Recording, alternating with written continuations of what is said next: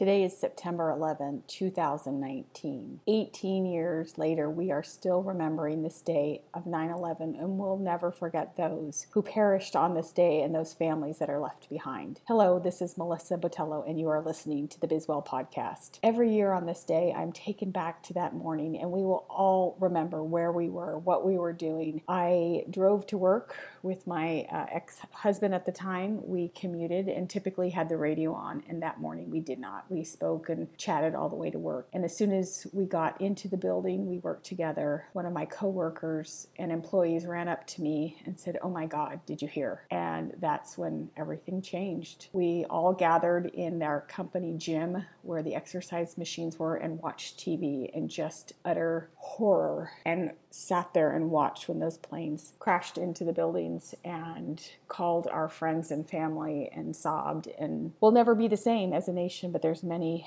of those people who have families who have survived. So today i want to look at 9-11 in a way that we can honor people not just in our thoughts and our prayers but there are so many people still out there that need help. And most importantly all those children that were born either on that day because their mothers went into premature labor or shortly thereafter. And all of those kids are 18 years old. And I know this because my son was not even one year old at the time. I, I, will always associate he was born in 2000. This happened in 2001, and he was about 10 months old when it happened, or nine months. So today I just want to share a few places where you can donate or give back. Um, if you're like me, you're always, this day is such a, a heavy weighted day, and you think about all those people who are not with us and those families that are. So there's still, uh, again, like I said, families and people who need support. So I'm going to list out a couple of places where you can donate. Um, I'll put them on the website as well, but I'm thinking that I might start a new tradition, especially as we approach the 20th anniversary of every year giving a small donation.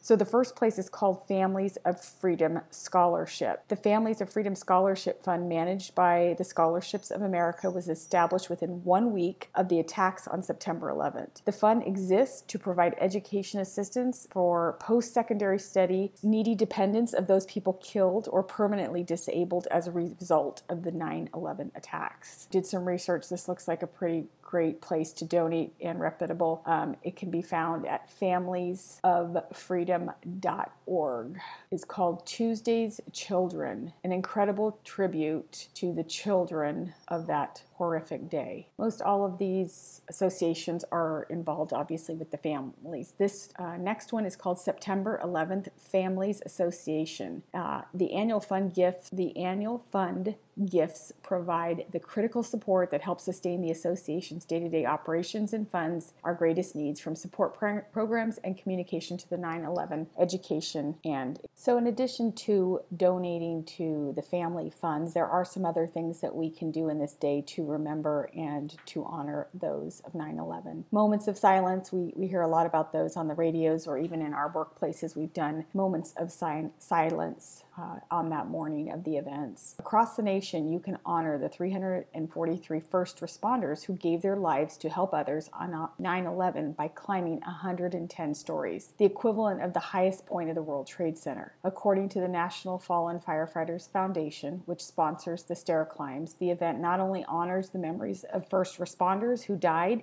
that day, but also symbolizes the completion of their heroic journey to save others. Maybe something to plan for next year. Find a stair climb event near you and learn more about it. Might be a good thing for next year, especially on the 20th anniversary. There's also different uh, marathons and runs. The 9 11 Heroes Run, the Travis Man- Manion Foundation sponsored, sponsors the 9 11 Heroes Run across the nation. They aim to honor the sacrifices of veterans, first responders, civilians, and military heroes of 9 11. Many of the runs take place throughout the first half of September. Find an event location and register. Some good notes for next year so we can be more on top of it. I'd love to try to get together something in San Diego. So if anyone's listening who would love to put something together next year and get organized, maybe a run, maybe this uh, Travis Manion Foundation run, or create uh, a branch of it here in San Diego. And of course, there's many opportunities to volunteer in honor. If you get to New York City, the memorials there are breathtaking and amazing in their own special way. There's so many real pieces of the debris from that that day, uh, as well as the fountains and all the names of all those people. So that would be another way to honor those. For